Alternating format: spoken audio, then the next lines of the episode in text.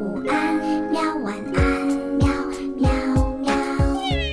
不论你现在在哪里，我都会陪着你，拥抱温暖，带你回家。这里是彭毅讲故事，我是彭毅。你准备好听故事了吗？亲爱的小听众们，欢迎收听彭毅讲故事，我是彭毅哥哥。今天呢，这条故事我要跟大家玩一个游戏，让我们一起完成今天的故事。它有一个开放性的结局，我看一看哪个小朋友创作的故事更好听，好不好？来，今天这篇故事的名字我先告诉你们，名字叫做《螃蟹太太、龙虾太太逛街记》。嗯，名字有点长，但是却很有趣。来，今天的游戏开始喽。螃蟹太太和龙虾太太是很要好的邻居，他们一起住在弯弯河，最喜欢做的事情就是拍他们的大钳子，发出咔咔咔的响声。一艘小船开过弯弯河的时候，快快抓住它！那怪物能带我们去城市。螃蟹太太大叫起来，他们挥舞着大钳子冲出去夹住了它。怪物的力气好大好大，嗖的一下就跑远了。螃蟹太太、龙虾太太，他们俩早就想去逛街了。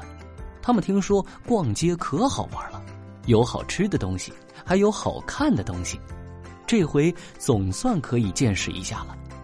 螃蟹太太、龙虾太太乐了半天，一会儿就被带到了一个叫城市的地方。城市真漂亮啊！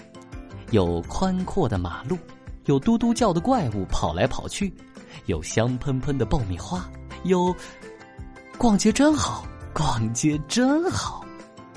螃蟹太太、龙虾太太高兴的拍起了他们的大钳子，发出了咔咔咔的响声，就像鼓掌一样。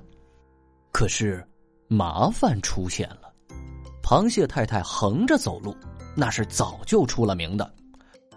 他从路的这一边穿到另一边，又从另一边穿到这一边。警察过来给他开了张罚单，非常严肃的说：“螃蟹太太，你违反了本市交通法规第三章第三百零三条，按规定你得罚五个贝壳。”螃蟹太太傻眼了：“我们螃蟹从奶奶的奶奶的奶奶的奶奶就是这么走的呀。”对不起，你违反了交通规则，你不能这样走路。如果你还这样走的话，我将再给你开张罚单。这会儿，螃蟹太太只能待在原地发呆。他呀，还没想好应该怎么走回家呢。而龙虾太太呢？龙虾太太，你看橱窗里的裙子不错吧？还有那靴子，你看呢？螃蟹太太不停的说着话。龙虾太太，龙虾，哎。龙虾太太呢？哎呦，哎呦！龙虾太太揉着腰，恶狠狠的大叫：“哼，这个可恶的路灯！”原来龙虾太太习惯向后退着走路，所以啊，越走越远了，螃蟹太太就找不到它了。龙虾太太一不小心就和旁边的路灯撞了个满怀，晕乎乎的。这会儿啊，他也在想。我怎么走才能和螃蟹太太一起逛街？怎么样才能不撞到路灯呢？螃蟹太太说：“原来逛街是要罚贝壳的。”龙虾太太说：“原来逛街是会很疼的。”后来怎么样了呢？彭毅哥哥想了两个结尾，小朋友们，你们听听看，喜欢哪个？第一个结尾是：龙虾太太、螃蟹太太都很生气，罚光了所有的贝壳。小船开过的时候，他们又一次夹住了它。从此以后，他们再也没有离开弯弯河，直到他们都变得很老很老的时候，坐着摇椅，半闭着眼睛，拍着他们的大钳子，发出咔咔咔的响声。然后呢，对着很多小螃蟹和小龙虾说：“逛街是要罚贝壳的，逛街是会晕乎乎的。”这是第一个结尾，第二个结尾是，螃蟹太太想了个好办法，她先用自己左边的腿走路，走累了再换右边的腿走路，这样就不会在街上穿来穿去了。而龙虾太太呢，也想了个好办法，她在商店里买了一面镜子，这样她就能看到身后的路，再也不和路灯撞了。从此以后，弯弯河的螃蟹、龙虾都会出来逛街，街上到处是咔咔咔、咔咔咔，整齐的响声。街上的螃蟹一会儿用左边的腿走路，一会儿用右边的腿走路。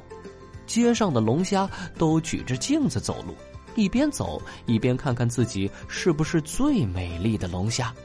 其实啊，他们是害怕撞到路灯。好了，两个故事的结尾都讲完了，小朋友，接下来游戏环节交给你，你能想出第三个结尾吗？如果你想出来的话，赶紧评论出来吧，我们比比赛，看谁想的故事结尾最好。嗯，第一次玩这个游戏，希望宝贝们踊跃参加哟。好，听完故事，我们该睡觉了哟。还记得我们的睡前仪式吗？嗯。第一步，盖好你的小肚子。第二步，跟你身边的人说晚安。做的不错。第三步，闭上眼睛，进入梦乡啦。晚安，宝贝，做个好梦。